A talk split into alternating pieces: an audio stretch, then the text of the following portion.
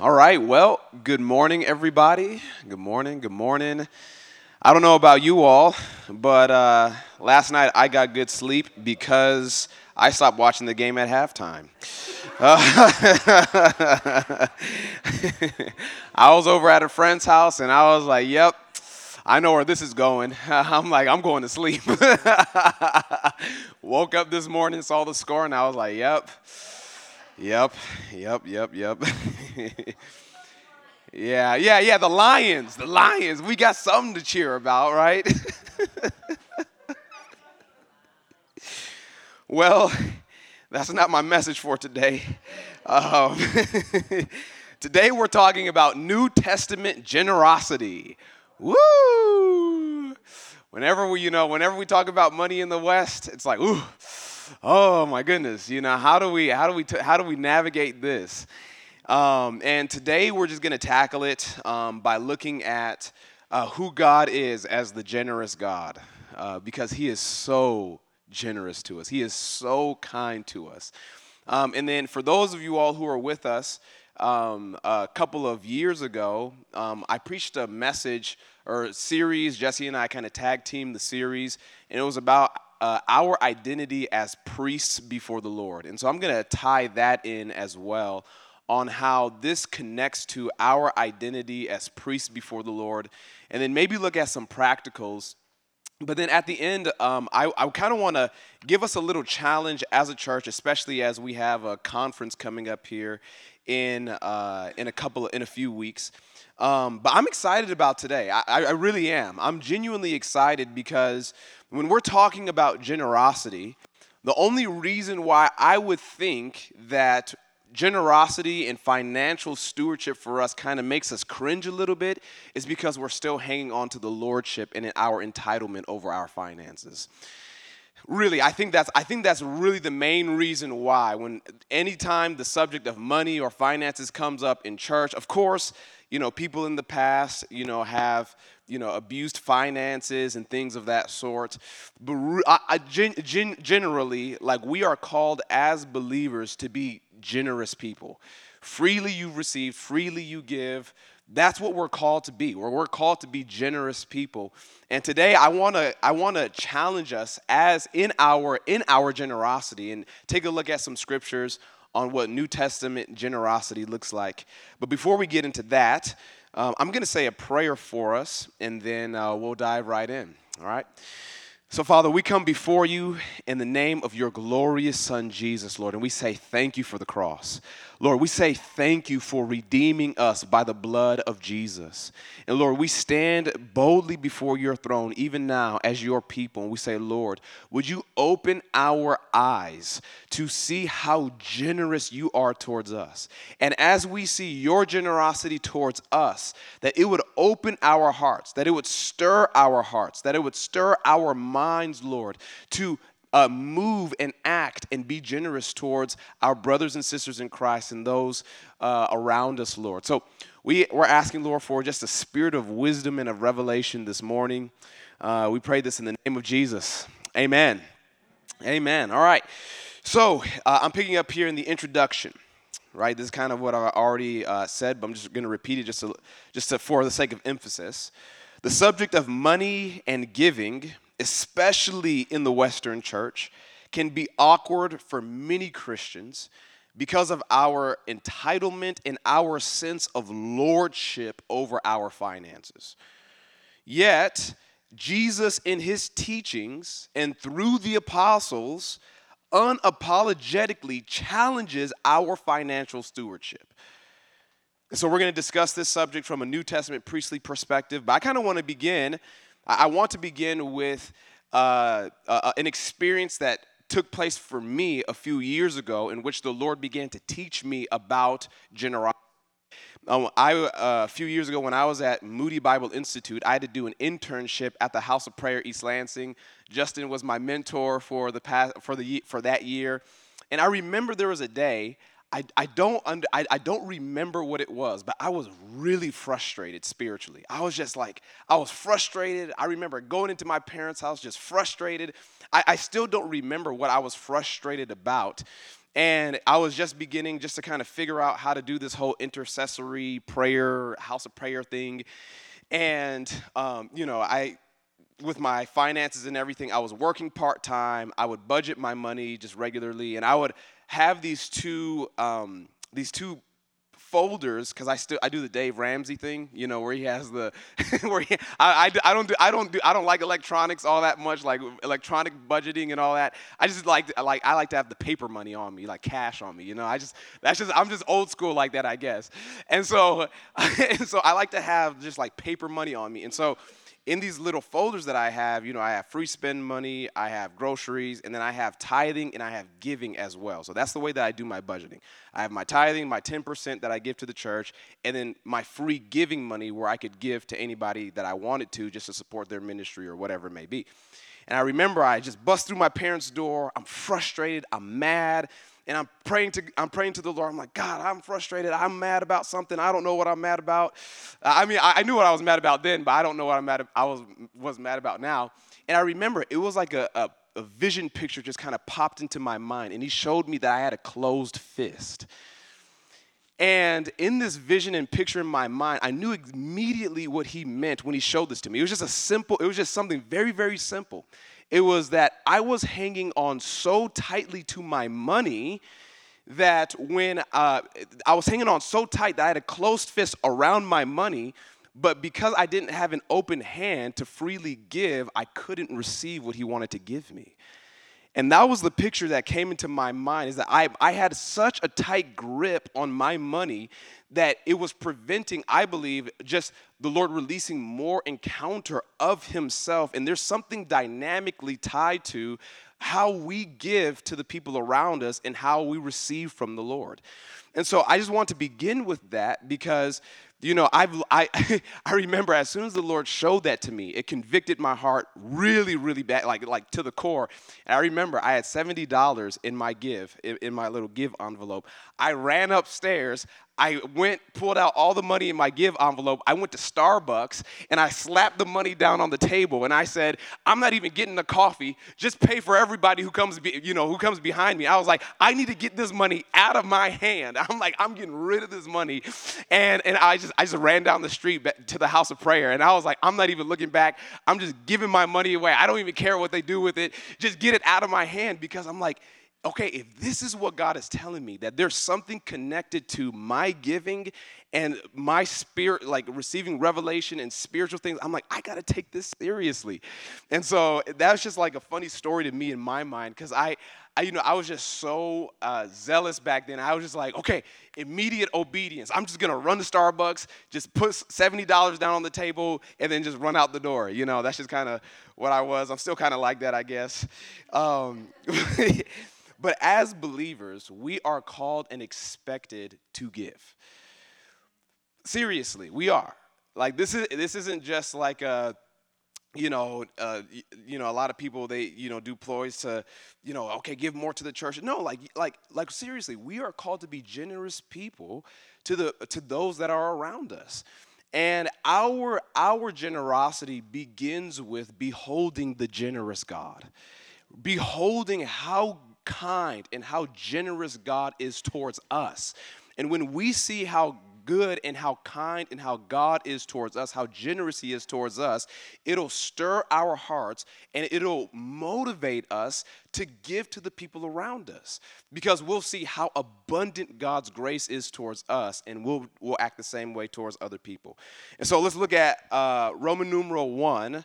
Paragraph A. This is the generous God. God owns everything.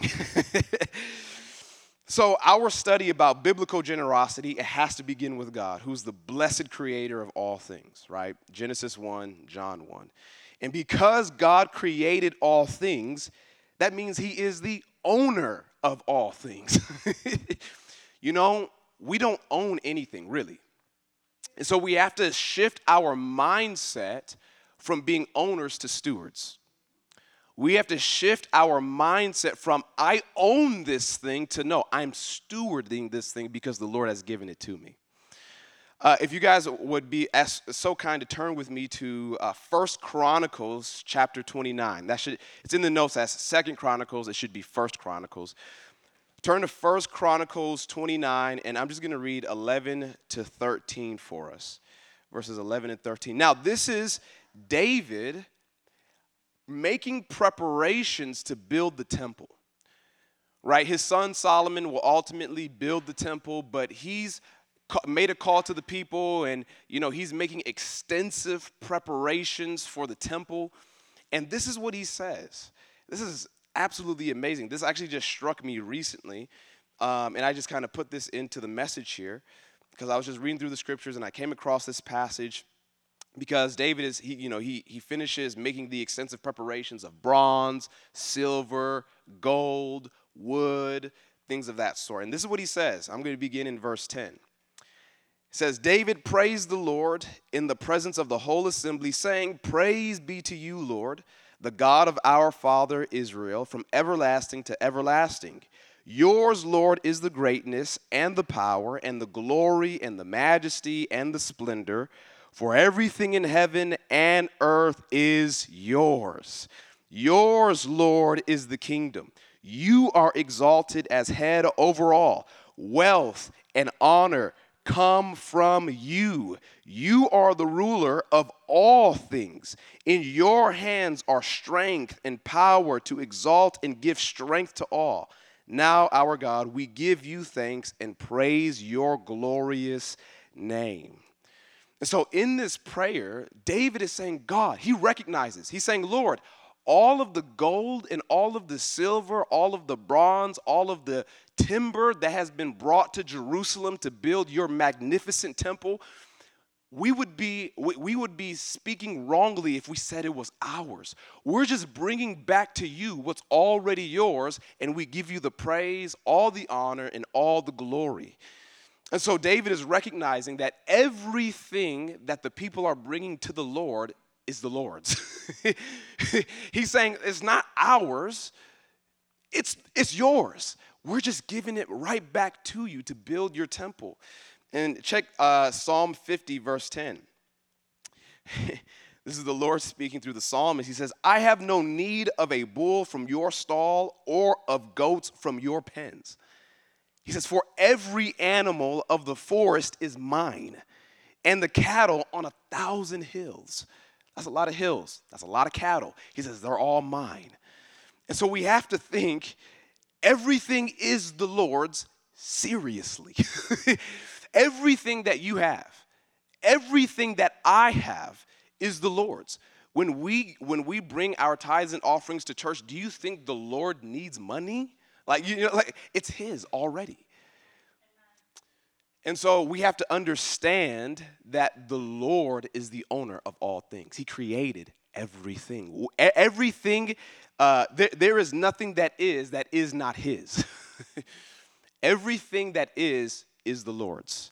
And so we have to move from our thinking of ourselves as owners to ourselves as stewards of what God has given to us. All right, let's look. Paragraph B, God's gift of wealth. Though God owns all things, he has given the earth to humanity from which we gain our wealth by his grace. Right? God shows no partiality. He gives the ability to accumulate wealth to both the wicked and the righteous. Right? Check this out in Deuteronomy 8:17 to 18.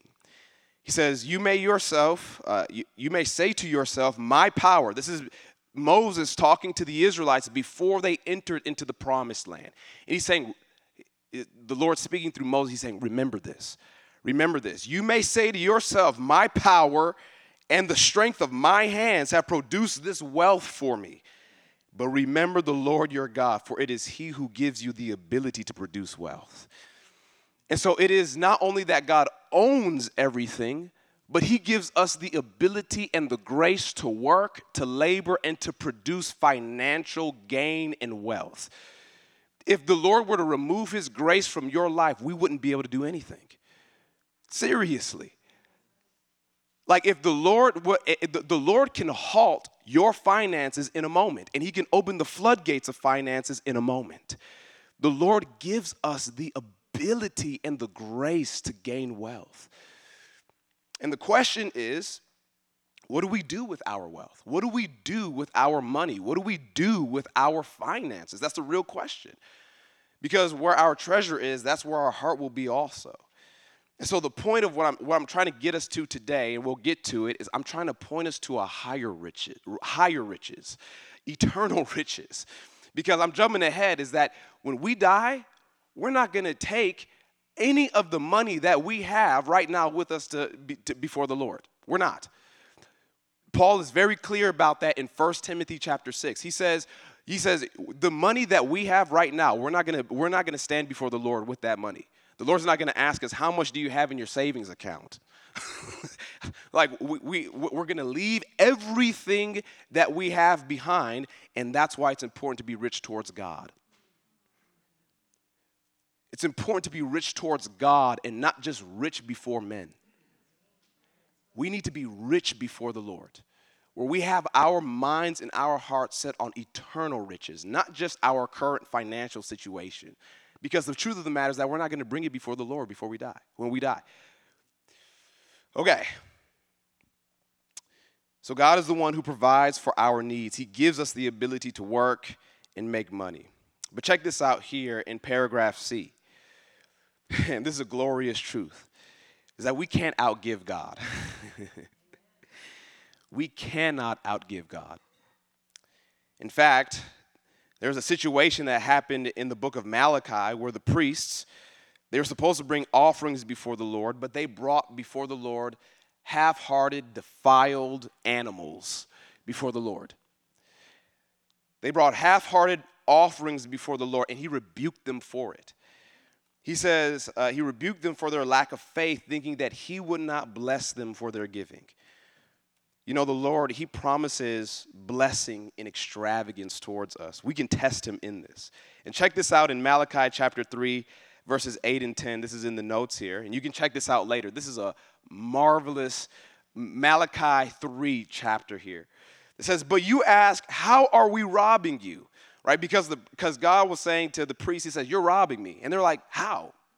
And they were so blinded by their own greed and by their own half-heartedness that they didn't realize that they were robbing God.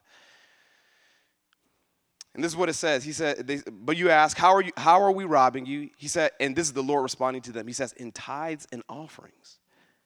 He says, test me in this. Try me. And see if I will not throw open the floodgates of heaven and pour out so much blessing that there will not be room enough to store it. He says, test me in this. He says, and just see how generous I am. He says, I want you to test me in this. I want you to test me in what you bring before me in your offerings. You know, and what you bring before me, show me. And we got to believe and trust that God can give more than we can. That God can give more than we can. Because God holds all the treasures in the world. You know, we don't serve a broke God. God's not broke. He owns everything. I like saying that. He's not broke. He's got riches unfathomable. Oh, hallelujah. He's got riches unfathomable. Our Father is not broke. Our Heavenly Father is not broke.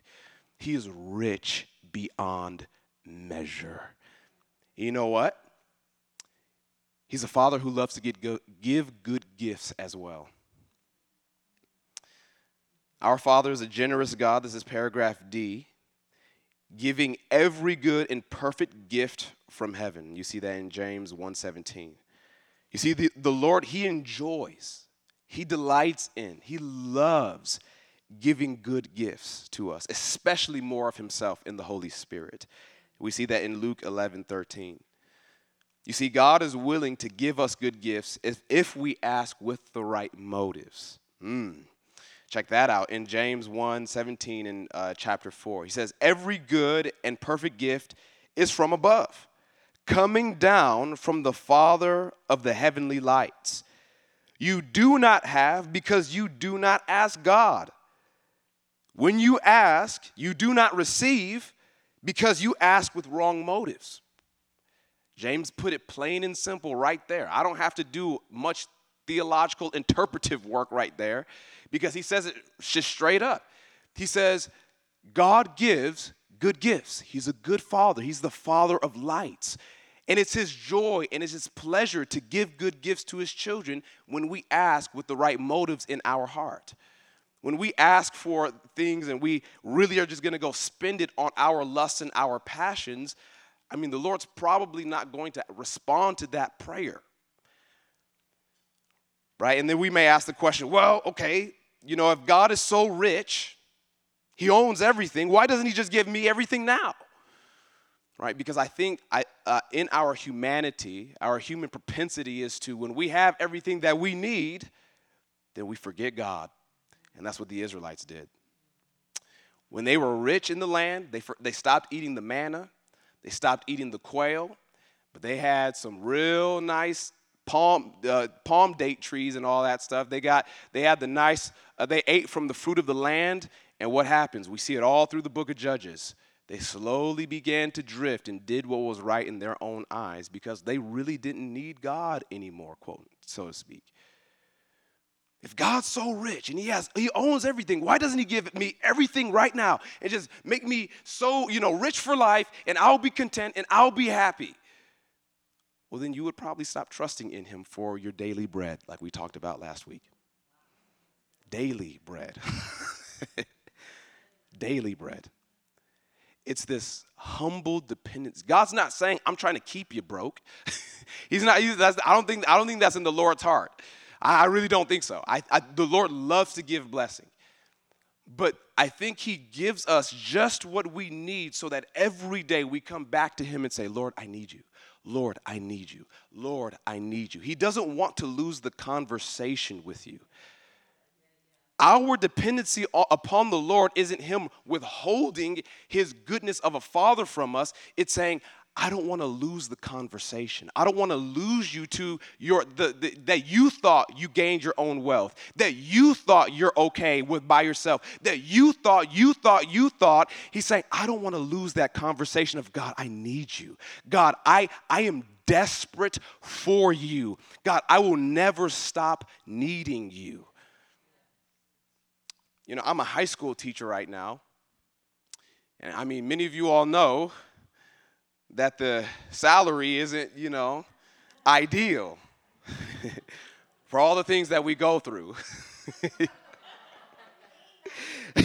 I was waiting on that amen from you, Sandy.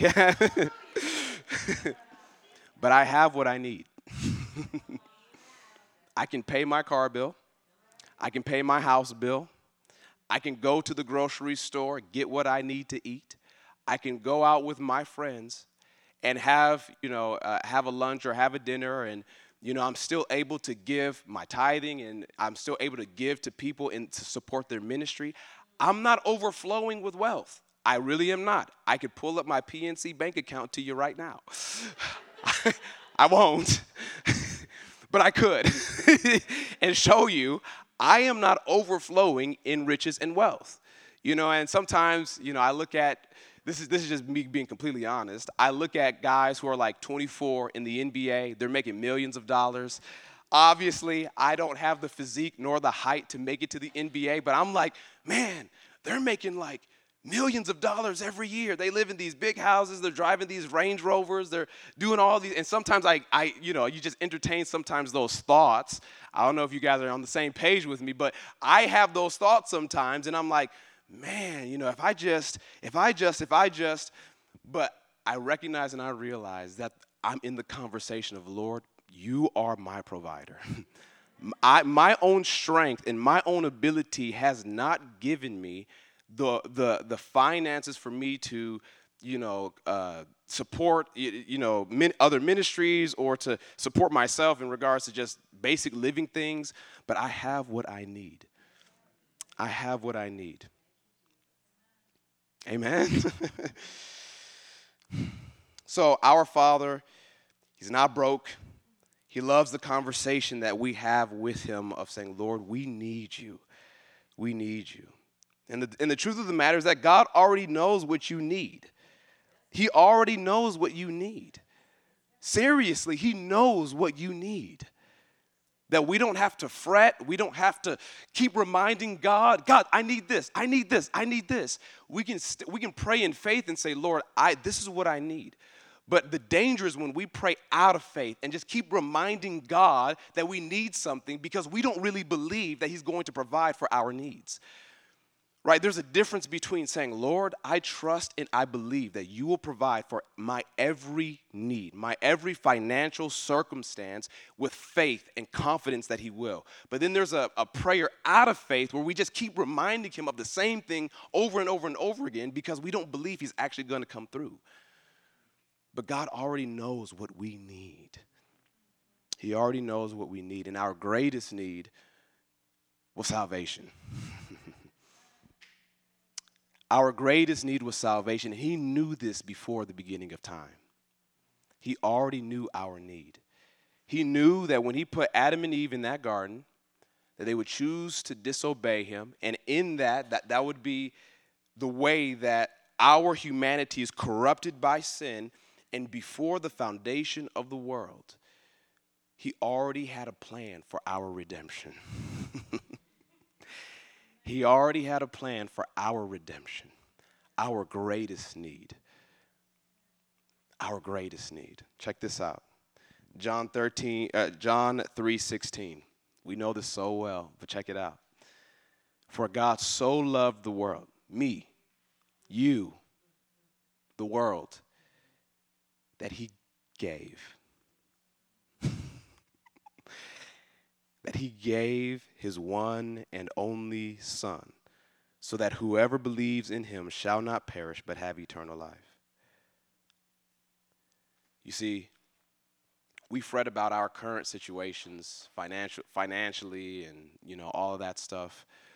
And sometimes, we can get so caught up in our own situation and our own financial turmoil that if we were to just take a moment to meditate, and pause and think about how God provided for our greatest need freely, willingly, generously, his only begotten Son.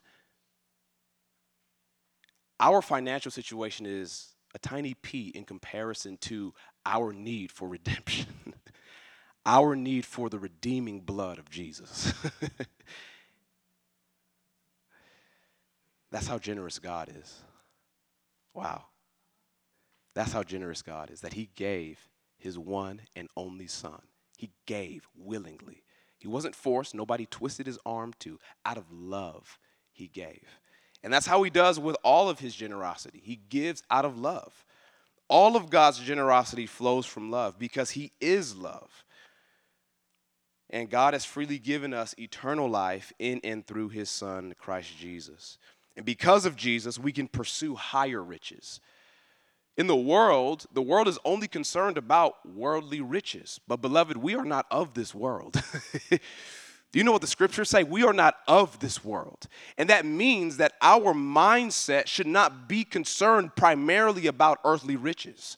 Our mindset shouldn't be concerned primarily about how much money can I get. I'm not knocking against, savings and all that stuff and money and actual financial gain. I'm just saying our mindset has to be higher than that. Our mindset has to go beyond just our current financial situation and asking the question, am I rich towards God?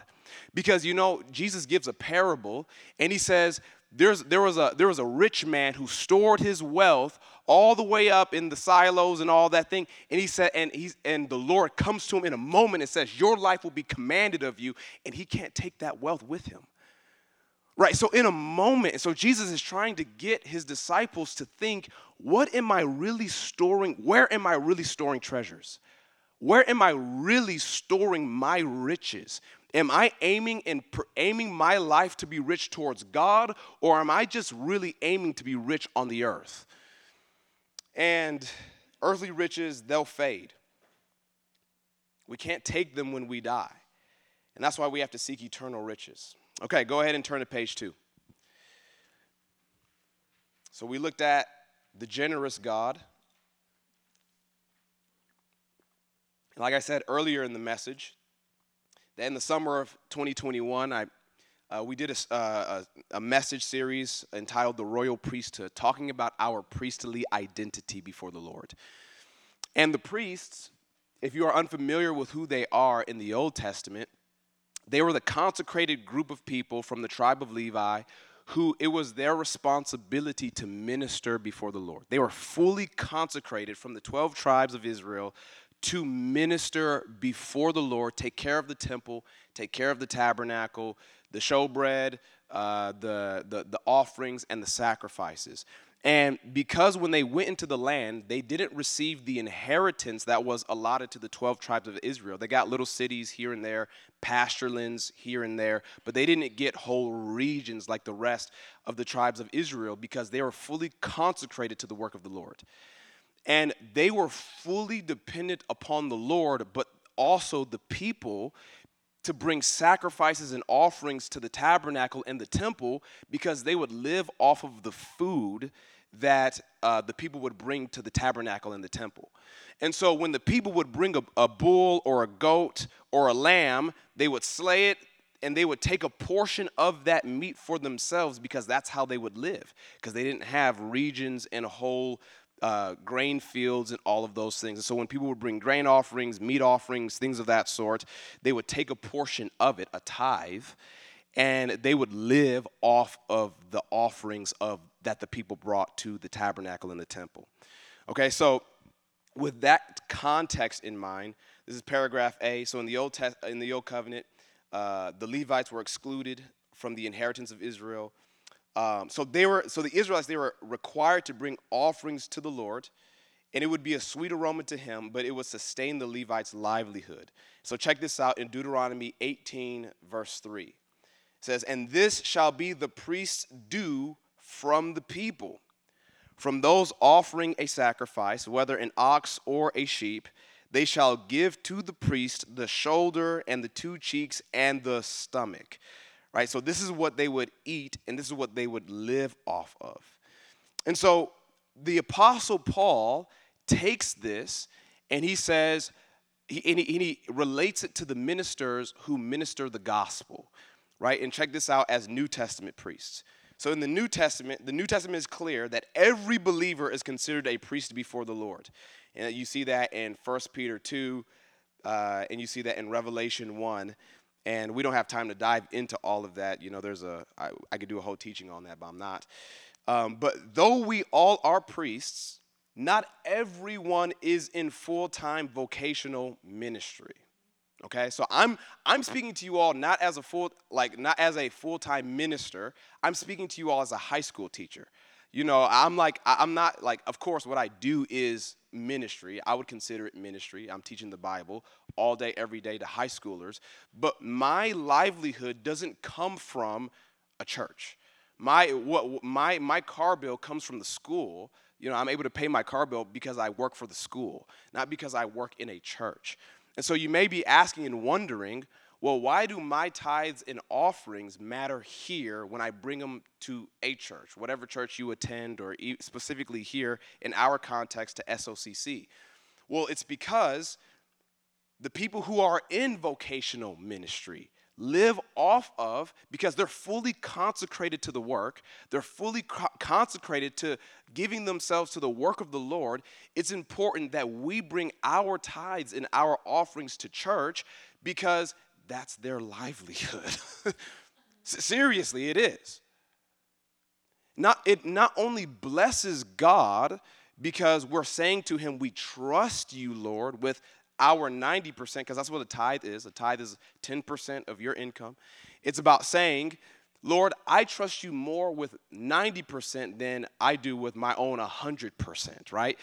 But when we also bring our tithe to the church, it helps the ministers who are in the church to pay their bills, to, you know, sustain their livelihood, so on and so forth. And this is what the Apostle Paul says. And this is how I'm relating it to what I'm just talking about here. This is the Apostle Paul. And so this is the background knowledge of Old Testament priests. This is priestly language that he's using here in 1 Corinthians 9. He says, "Do you not know that those who are employed in the temple service, the priests, get their food from the temple? He says, in the same way, the Lord commanded that those who proclaim the gospel, or those who are ministers of the gospel, should get their living by the gospel. The Lord commanded that those who proclaim the gospel should get their living by the gospel. So that's why it's so important for us not only to bring tithes and offerings to church, but when you see a missionary and when you see people who are asking for support, it's because they're fully giving themselves to the Lord to devote themselves full time to the work that you and I can't do because we're, doing business here, teaching here, other work there. It's important because we get to support the work that God is doing through them. Seriously, I'm not talking as a full-time minister where I'm saying, give more to the church because I'm a full-time minister. I'm saying it as a high school teacher. That's why our offerings and our tithes bless not only God, but it blesses the people that it financially supports. Does that make sense? It's this priestly paradigm. Now, we're all priests before the Lord, but we're not all in vocational ministry. Okay? All right, wrapping things up here. So the heart of New Testament generosity. The heart of New Testament generosity, and then just hitting these points really quick here, is that in his Sermon on the Mount, Jesus was clear that those who follow him cannot serve God in money. Very clear. The focus and accumulation of earthly wealth will render one poor towards God. We should focus on heavenly treasures. That doesn't mean that being blessed financially is a sin. It's just that if you serve money, you're not also serving God as well. Seriously, Jesus is very clear. Check this out. In Matthew 6:24, he says it very clearly. He says, no one can have two masters. Either you will hate the one and love the other. You cannot serve both God and money. It's impossible. Jesus said this on his Sermon on the Mount. So it's either the Lord is your Lord, or money is your Lord, or something else is your Lord, but you can't have two masters. He's saying you've got to be wholehearted in this thing. You've got to really give yourself over to me, and you'll see me provide for you and be generous like he is. And so this is just a simple declaration of lordship over our finances. We can't have two masters. But then the heart of giving, right? As we give, Jesus is more concerned about the heart's posture than the amount, even though that there is a biblical precedent for the amount we ought to give, right? The tithe, that's the 10%, right? It pleases God when we give, even when it is not ideal to our current situation. Remember that story where the people in the synagogue, they would walk up and they would give their money out of their riches, but then there is that woman with the two mites, and she gave everything that she had. Two mites was barely anything back in that day. It's like 2 pennies, literally. What would it look like if somebody came in here with an offering basket, dropped 2 pennies in there, right? And to people, it's like, that's hardly anything, but Jesus affirmed that woman, and he said, she has given more than everybody, because it wasn't about the size of her financial gift. It was about the size of her heart giving, right? And that leads me to the next point in paragraph C under Roman numeral 3, is that when we give, the attitude that we have is really important. Oh my gosh, I got to give again. And then go stomp back to your seat and take a seat, right? It's God loves a cheerful giver. It's my joy to give to you. It's my delight to give, right? The attitude we have is equally important to the posture of our hearts. A cheerful giver is someone God especially delights in because God is a cheerful giver. A cheerful giver is somebody that God delights in because God is a cheerful giver, right? In Acts 20:35, the Apostle Paul, he talks about how it is more blessed to give than to receive, right? And so we should give joyfully, even if the Lord is calling us to give in our current situation, give joyfully, even if it is not ideal to our current situation. And then we ought to give humbly, right? As we give, there is a subtle temptation, to boast in blessing someone, yet Jesus was clear that we should give in humility, not practicing our righteousness before people. We see that in Matthew 6, right? We must seek the approval and praise of God and not man. And finally, I want to end on this right here and just give a challenge to us, is that when we give cheerfully, humbly, and from the right heart, we accumulate riches towards God, right? Like I said before, and just for reiteration and reemphasis, we will not take any of our earthly riches to heaven. Seriously. We really won't. When we're buried in that tomb, it's not like we're saying, oh, man, what happened to their money in their bank account? They took, you see money bag floating up.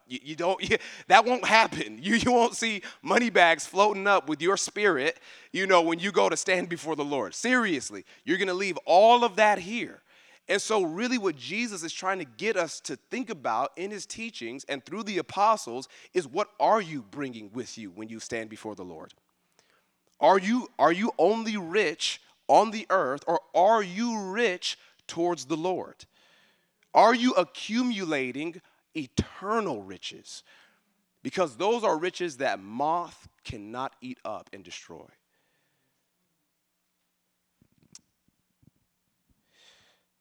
Because this is what it says in 1 Timothy, and Paul, he gives a strong, strong warning to those who are rich in the earthly sense. But he talks, and we're not going to read it all. You can read it later in 1 Timothy 6 through 10. It's a strong warning to those who are accumulating, who have earthly riches and wealth. But he says this, in light of our inability to bring riches before the Lord, financial riches before the Lord, he says, godliness with contentment is great gain. He's saying, be content with what you have. You've got your daily bread, right? God has provided for you, right? He says, just pursue a life of godliness and you're okay. He's like, you're okay. You're okay. So although we all could use a financial boost, we should be content more with a godly life than earthly riches. That a godly life before the Lord is greater gain than what's in our bank account, right? And so this is just a couple quick practicals, and I want to give us a challenge here.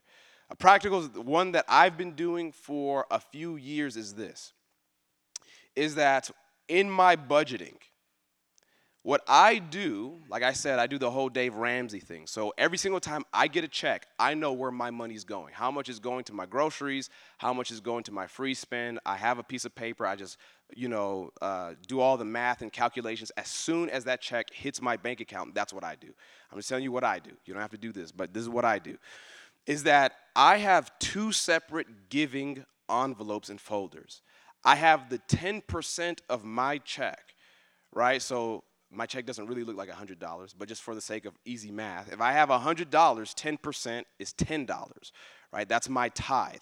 And what I bring here to the church, I drop my $10 or my tithe, my 10% in the offering bucket, but then I also have a folder of giving where I say, this is the envelope, and I, it just kind of, I put either $100 in there or $150 or whatever with my real check amount, and I just say, okay, if the Lord ever puts it on my heart this week to give to somebody, I'm ready just to, boom, just give it to them right then and there, right? Just to have just that generous posture of saying, not only is it just my tithing, but it's also, I want to bless the ministers that come through here, or that, ministries that are in the Lansing area that I can give to their cause and what they're doing in the city.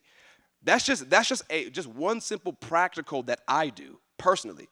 I've found it very, very helpful, because not only am I, fulfilling my tithe, my 10%, but I'm also wanting to be generous to the people that are around me, so I can support, missionaries and or whatever it may look like. And then a second practical thing is that you can just simply ask opportunities for God to give. All you got to do is say, Lord, it doesn't even have to be elaborate. Lord, would you open a door for me to give to somebody? And I promise you, within, maybe minutes or hours or a day, somebody will say, hey, I'm in a financial deficit right now. And it'll be like, oh, Lord, I didn't know that you were that serious about, It's like, but it's challenging. It's challenging to us because it's about how tightly are we hanging on to our finances, right? It's about freely giving just as the Lord has freely given to us. Now, this is my challenge to us, is that we have a minister coming in town in a few weeks. His name is Kirk Bennett. And when ministers come into town, do conferences, there's typically an offering that is taken up for that minister, right? And what I want to challenge us as a church, this is just a challenge, is that when he comes into town, I want him to be blessed by us. When he comes into town, I've been having this in my mind for a few weeks now. And every single check, I'm just putting a little bit aside, so that when that offering comes, I'm able to say, boom, Kirk Bennett, here you go. It's not much, but this is what I got for you because I want you to be blessed.